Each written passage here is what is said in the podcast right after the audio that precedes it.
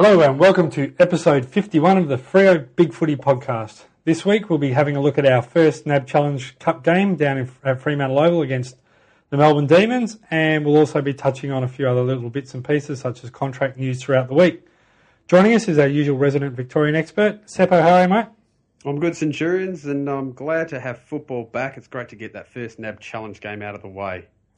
Yeah, absolutely, and it was a uh, nice warm day for the boys down there with a uh, you know low 30s, and you could certainly see the uh, boys are sweating it out in the first half there in particular, and uh, obviously most of the crowd sort of hovering down one end, with trying to stay out of the sun. At the end of the day, Seppo Fremantle managed to get over the line uh, in a reasonably scrappy game, nine goals, seven sixty-one to Melbourne, who was six seven forty-three. So in the end, a sort of relatively comfortable eighteen point victory for Fremantle, but it certainly wasn't a game that lived up to any major hype. That's for sure. Yeah, certainly one for uh, blowing out the cobwebs, and it's just good to see um, the guys get through with sort of an okay couple of highlights here and there, but it's just yeah, just good to get a, a result. I really expected Melbourne to um, push us and even get a win, but um, it's great to see that at least there's no major long term injuries coming out of this one. Yeah, I suppose that's the main thing you added, you know, particularly after last week we saw with West Coast with Mackenzie and also with uh, the Bulldogs and Liberatore. You just, at this stage, you want to get all the guys some match fitness, but at the same time, you certainly don't want anyone going down in any sort of um, injury cloud. And unfortunately, we did have a couple of guys uh, pick up a few niggles with both Barlow and Mundy getting ankle injuries, and then um, Duffield towards the end there getting a coming off with with what looked to like to me as a uh, either collarbone or shoulder injury, but uh, Ross Lyon was saying a rib injury. So, but uh, one of the big footy guys, I can't remember who it was, saying that when you looked at the sort of vision on the on the game, he sort of fell down in the goal square, and you thought, you know, landing on the elbow was a classic collarbone type injury, but obviously he was running around a little bit later on, and then maybe copped a knock in the ribs somewhere. But um, let's just hope that's all it is, and he'll be good to go. Mm, something like that's hopefully may not see him out missing round one, but yeah, it's it's good that we if we can get out with just those little minor injuries, and obviously uh, just taking off Barlow and Mundy towards the end is a good precautionary thing. And even Pav, he looked like he was um, on the sidelines early, and I was worried that his ankle was getting looked at, but the way he came out was um, a good sign. And um, gosh, there were some players like McPharlin out there were just uh, winding back the clock and, and putting on a good show. Yeah, absolutely. So, did out of the uh, game Seppo itself, uh, did anyone stand out for you as um, having a particularly good game? Um, I think Hill, Walters, and Taberner would be my three best. Um, I know Neale and, and, Clancee had good games on the stat sheet, but those guys just oozed a bit of class in terms of Hill and Walters, and they look like they've just transferred everything that you've been reading about and that we've seen briefly down at training just into a game. And uh, I suppose they need a couple more skillful players to link up with. But what they did was uh, just sublime, and it looked like they did it with half effort. The way that Hill would burn off a couple of people, and Walters just turned a couple inside out. Um, and Taberner was pretty exciting to see. We all expected one of Taberner or Apeness to finally start going, and Taberner's got that extra year development on Apeness, so he's uh, he really took a good couple of grabs and, and, led well and ran a lot. And if, if that's what we've got to expect, he may go missing and not clunk them or kick them all. But he's had a, a, couple of critics on the board with kicking style, but he certainly uh, slotted them at that end of the ground. Um, actually, both ends, I think, for his three goals. And yeah, he looked really good. And, and I think maybe the uh, forward structure doesn't lend itself to having too many tools. Obviously, they, they control what they like in the NAB Cup, and we probably won't see that same you know, two ruckmen with Pav, Taberner, and Apeness. Um, can't imagine we'd ever line up like that, but uh, yeah, it's just interesting to see. Yeah, I think uh, all the pre-season reports and uh, that sort of thing have probably shown that you thought Apeness might have taken that step and uh, maybe even gone slightly ahead, but uh, showed clearly yesterday that he's still um, probably the better of those options. And as you said, he does have an awkward kicking style, but he did kick three goals straight yesterday, and you can't ask for more, much more than that. I mean you know, as I said, granted, a few of them weren't outside, you know, near the 50 range, but as I said, if he keeps taking those marks and presenting well, he just he's just going to keep that other defender honest and uh, certainly give a little bit more space to Pavan. And if even if he can bring the ball to ground and allow, as you said, the likes of Walters and Ballantyne and Crozier to uh, get down there and sort of do their work, um, he'll he'll have done his job. And I could just think to the goals that probably one or two that Pav and scored was just a beautiful delivery by Hill and Walters, and, and one was a, a commentator's picked up on it, the uh, outside of the left foot pushing to Pav in space by Walters, and I think Hilly for Taberner's last goal, he was um, Taberner just started to lead, and as soon as he led into space, Hill just uh, popped it out into space and just it, it, looked congested from a replay angle, but Hill's just too smart with his kicking, and I just hope that Hill and Walters and those guys can get involved in that forward uh, 50 entries because if it's if it's going to be delivery like that, we're going to see a lot more goals. And we're just seeing from training that's what they want to do: put the ball into the hot spot. And even uh, I think the car was Crozier or Neale just had the smarts to um, put it to Pav at the uh, top of the goal. So we're just quick look around. It looks like those experienced guys now know where everyone is. There was a couple of uh, skill goes from others kicking the ball here and there. Um, but in general, I think we've got some smart users of the footy feeding our forwards. Yeah, and I mean the other player you mentioned earlier, Seppo, with uh, Clancee Pearce, he, he certainly um, like looked a lot better than obviously he did last year. He still seems to be just taking that little bit of hesitation. Sort of a couple of times there he could have moved the ball on a little bit quicker. Maybe he was just being a little bit more deliberate with his kicking and uh, trying making sure he didn't turn the ball over. But uh, it was good to see him get quite a few touches out there.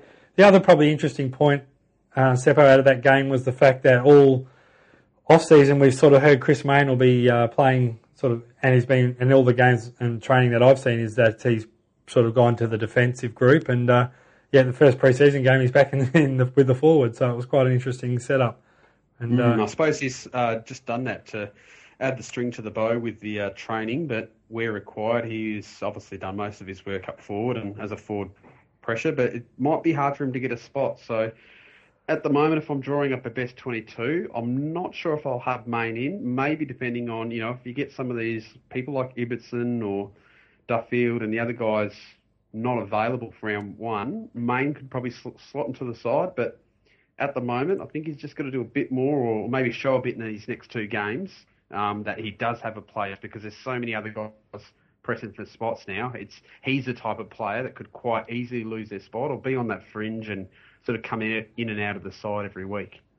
Yeah, I mean, you know, I don't think anyone, including himself, I think in his sort of interview today said that he didn't have a great year last year, and obviously he had that limited pre-season. I think he had a number of ailments last year, and obviously didn't play sort of anywhere to the level he did in 2013. But I think he's still at his best. Would definitely be in our best 22, and obviously, obviously, Lyon values the defensive pressure he puts on, but you know, as you said, he just needs to probably be a little bit more consistent and get back to closer to that form we saw in 2013, um, just for him to make sure he definitely cements his spot. But I think the other important thing for him, Seppo, is the fact that he does give us that flexibility.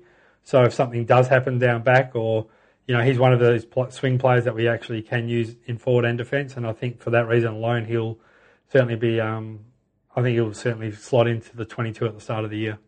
Mm. I suppose this is when you're looking at you, you need 25 or 26 capable players to really go right through the season. You know, you, most sides use about 30 um, or 32, I think, on average um, throughout the year. So, you know, he's going to be called on. He's not a hack. He can play really well and offers a lot to the team in terms of forward pressure and crashing packs. But you just wonder if he is the best fit and, and, the chemistry and structure with everyone else in there. And is it forward or is it going to be back because we're just short of options down there? So it's going to be interesting come you know round one if he's putting his hands up. And I think you know looking at the past few years, there's not too many changes they'll do between the last NAB Challenge game, which we'll have against the Eagles, and uh, the start of round one. So hopefully it does enough to uh, show that he's worth to the team and. Um, I'm sure this first NAB challenge isn't really. I know a lot of people over analysing on the board today, reading through the uh, game day thread. Um, you, you could definitely see players were either being told to, take it easy or not to go in too hard, or some players probably making the decision not to go in too hard. But it was just interesting to see a player like Clancee Pearce, who in the past is known for his cannonball-like um, you know, throwing into the contest to shirk a couple of contests against some of the Melbourne players and even players like Sheridan that would usually go in quite hard. He was um, sort of drifting around the outside of the pack, playing more outside and on the wing, and even some players like De Boer and Mayne, I think, just took it a bit easy. And there was two players that didn't, and that was Spurr and Silvagni, and that shot, or in the first few minutes with Spurr uh, coming off of the blood rule. He he likes to do that once every uh, three or four weeks. And Silvagni was just solid the way he kept close to his forwards. I think he had Hogan for a bit, kept him quiet, um, and just seemed to uh, just enjoy or just love a crash of a pack. And thank God we've got him out there. We can cover for guys like Dawson or Johnson if they're not available early on. Yeah, I think um, well Silvagni from you know even you know all his training days and that sort of stuff. He only has one speed, and that's full on. He doesn't know how to play any differently. But I think it was the other interesting play you brought up before. Uh, Seppo was Sheridan. Uh, it looked like Ross Lyon was sort of experimenting, and he was sort of playing down back quite a bit yesterday. Mm. Um, and maybe whether they're trying to see if Sheridan can sort of take that role that Sutcliffe plays down there, and maybe see if they can move Sutcliffe further up the ground. And because uh, obviously Sutcliffe does have elite running ability, and he's you know obviously can generally use the ball extremely well. So you know it's just interesting to see um, Sheridan used in that role a bit yesterday, and be interesting to see in the next couple of games whether Sheridan um, continues in that role or they move him back further up the ground.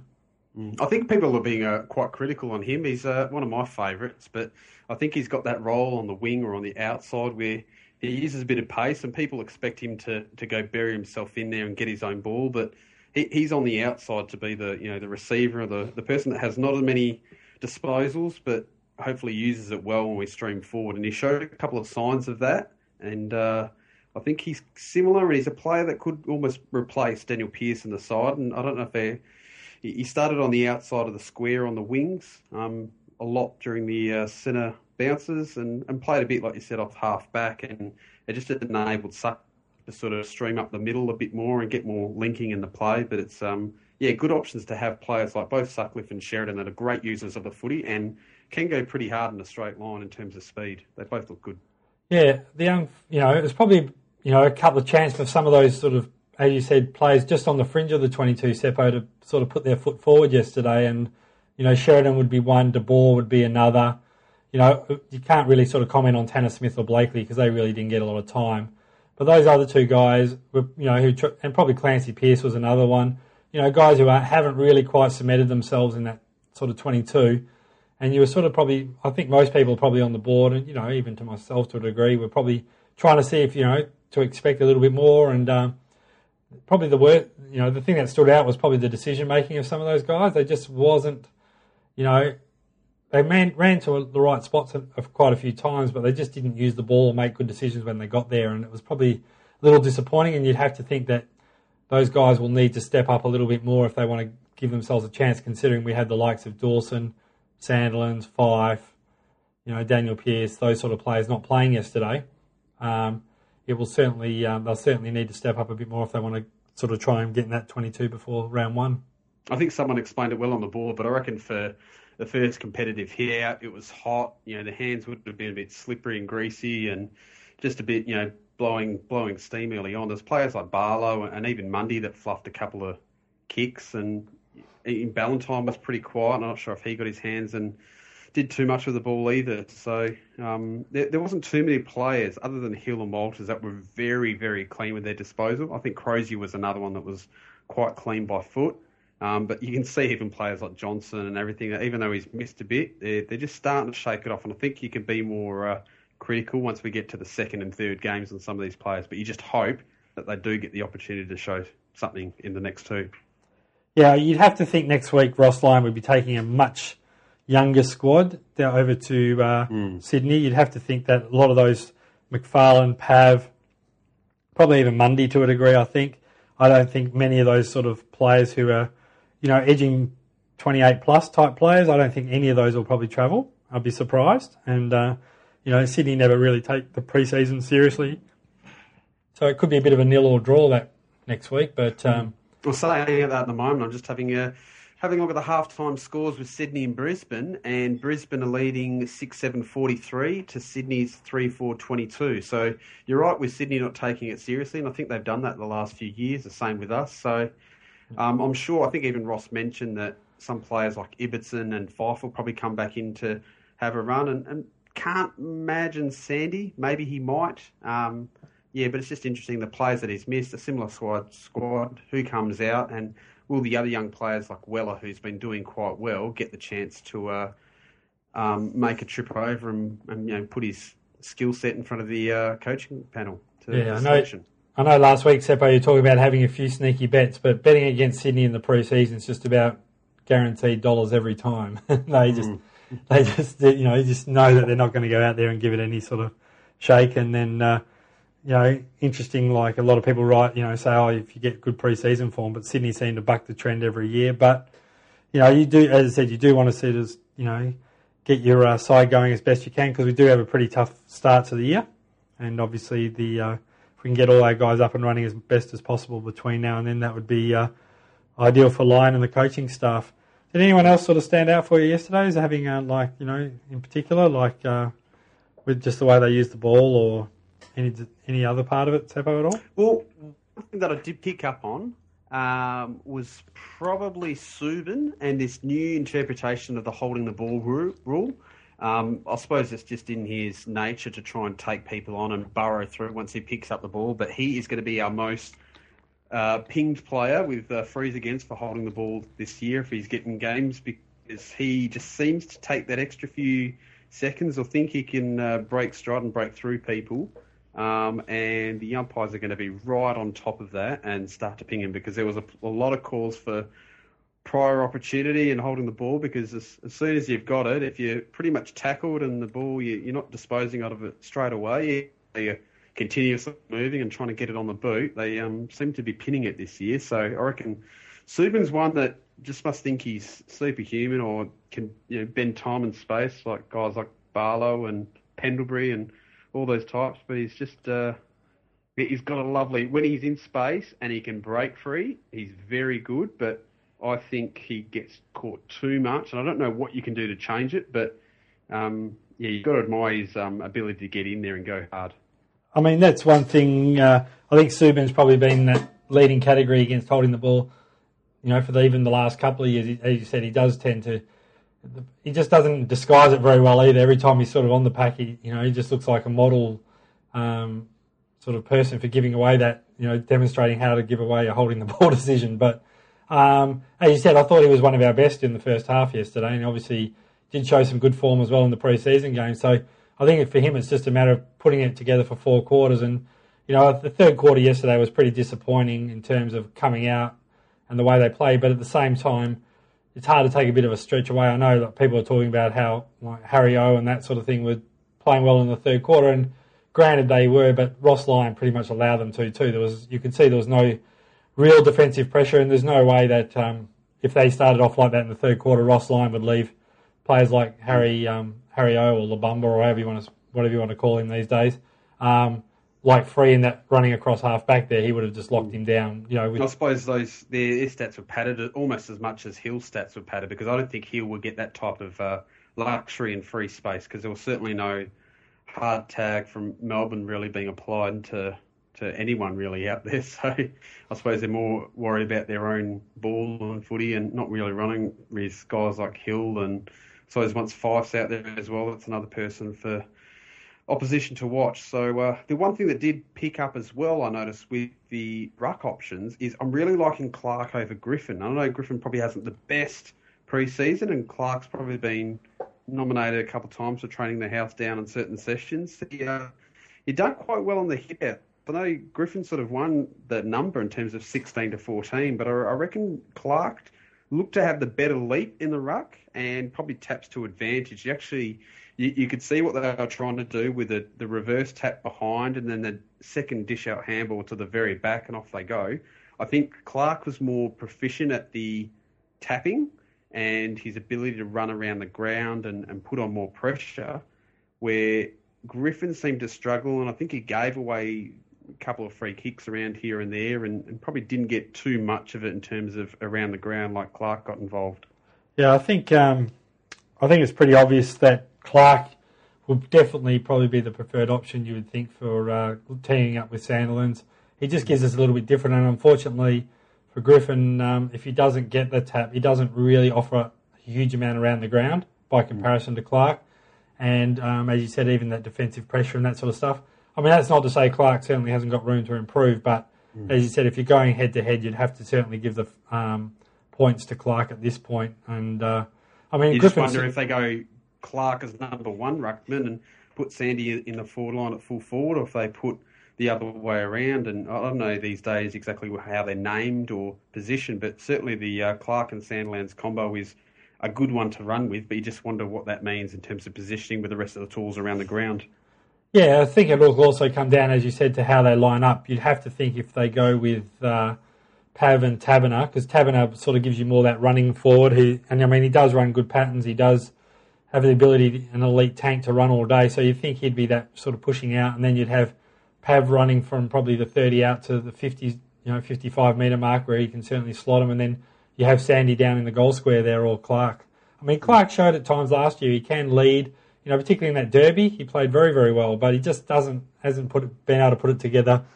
You know, for for more than one sort of one or two weeks, and hopefully now that he's got over that um, the music festival thing and uh, his knees back to normal, he should be able to uh, have a much more consistent year than last year. I think even in the final last year, he played with a uh, punctured lung or something similar, or or punctured rib, or you know, broken rib, or something. He had some injury anyway. So, um, yeah, I think there's certainly signs there. But as you said, you just want to hope that some of those fringe players for us do stand up a little bit more, So, because I think that's where that improvement's going to come from. You know, we just need some of those guys to be sort of pushing those guys like Crowley, Pearce, who are started getting on a bit in age.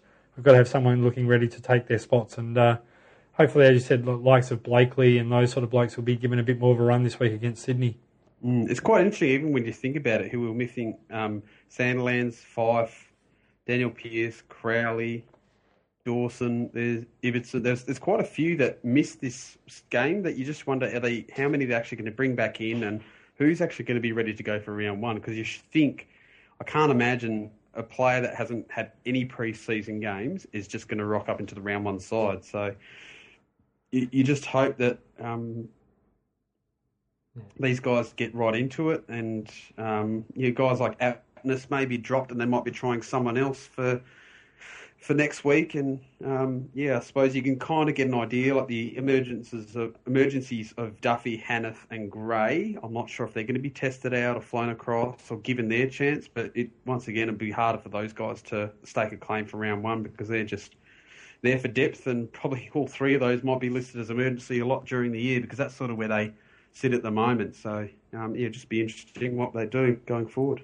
Yeah, I'm pretty sure I can guarantee you, Seppo, if Sandilands or Fyfe come up and say we haven't played pre-season but I'm ready to go, uh, Ross Lyon might just be able to slide them into the 22. just maybe, maybe those, so they're exempt, but uh, certainly but, they've got. I think they still need to have a run, albeit I don't know if we've got the timing because we've got um, Sunday the 15th is our game against uh, Eagles. Oh, sorry, Sydney in Sydney.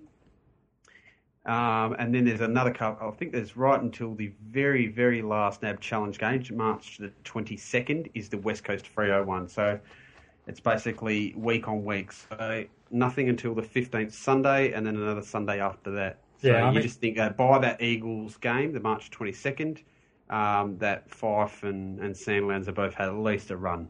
Yeah, I think. Um, well, I mean, I would. I think if it was round one this week, Fyfe would have played. You know, even if you look at the, you know, it's been over three weeks since he did the uh, injury, and um, you know, if even if you're looking at normal sort of timetable, that would be about right to go. So I think they've done the right thing in sort of just putting him in cotton wool. But um, I don't think there'll be any doubt that he'll probably play. If he doesn't play next week, he'll certainly play in the in the um, game against the Eagles and. Uh, in the last NAB Cup game, and uh, will probably be the same. I'd be surprised if he um, travels, and, I'm, and it'll be just interesting to see if they maybe give the likes of someone like Hannath a go next week as well in Sydney, and just to sort of see what happens with that. So it'd be interesting to see the makeup they go with next week for sure. Yeah. All right, Seppo, anything else you want to bring up, mate, before we uh, move on to the contract news? Uh, nothing really. It was um, yeah, just great to see a win come through, and um, yeah, quite happy with that first hit out, and the fact that none of these injuries look really major. So hopefully Duffy pull, pulls up, and we've got nine, ten days before our next game, and maybe they might just do the smart thing and, and rest all three of those guys that were injured, unless they miraculously pull up and, and need the, the match fitness. It'll be just great to see them maybe put on ice and, and know more. Yeah, absolutely. And obviously a bit of contract news this week with two uh, key re-signings for Fremantle Seppo with uh, Zac Dawson and also Tendai Mzungu uh, signing on. Yeah, well, it's great to see Dawson's extended his contract out at 2017. So he's, he's part of the group to sort of um, get nice long extension, and uh, Mzungu's out to 2016. So I think it's about right for him at his age, and I suppose Dawson's um, um, really enjoying his time here, and um, Mzungu, I suppose, now getting old. I think he's getting on 29 or getting um, a bit older now, just like me, and uh, yeah. he's um, probably going to get to the stage where those guys go year on year contract extensions, and I think that's pretty smart because we've still got quite a few heaps of um, players uh, left out coming out of contract at the end of this year, and when you're looking through the next list, the next sort of important ones, other than I suppose potential retirements in Pavlich, Sandilands, and McPharlin, you go down, you've got Duffield. Um, Crowley, Sheridan, Clarke, Crozier, those guys are sort of the next sort of important players all coming out of contract at the end of this year. And even guys like Taberner, you think sooner or later he's going to get a, a good couple of deal. And a player like Taberner, I'd get him out to 2018 or 17 and give him a good couple of years to, to make sure we got good coverage. Yeah, I think the um, I think as you said a couple of those key young players I think will be I think the likes of Duffield and that probably A wouldn't leave Freo and B um, you know they, they know the club will look after them. I think the um, ones that will be sort of chased by other clubs will be the likes of Crozier, Sheridan, uh, Taberner, those sort of blokes. So they're the ones they definitely need to uh, try and get on board as sooner rather than later. I don't think there'll be a major issue, particularly as you said, if those guys are given time um, to sort of develop. Um, I, you know, Sheridan would want to start um, being to push in that top 22 spot about now um, this year. So hopefully he will be able to take that next step. But uh, as you said to those other guys, they certainly will probably want to lock them up sooner rather than later. All right, anything Seppo on the board this week, or anything else that you want to bring up before we finish up for this week?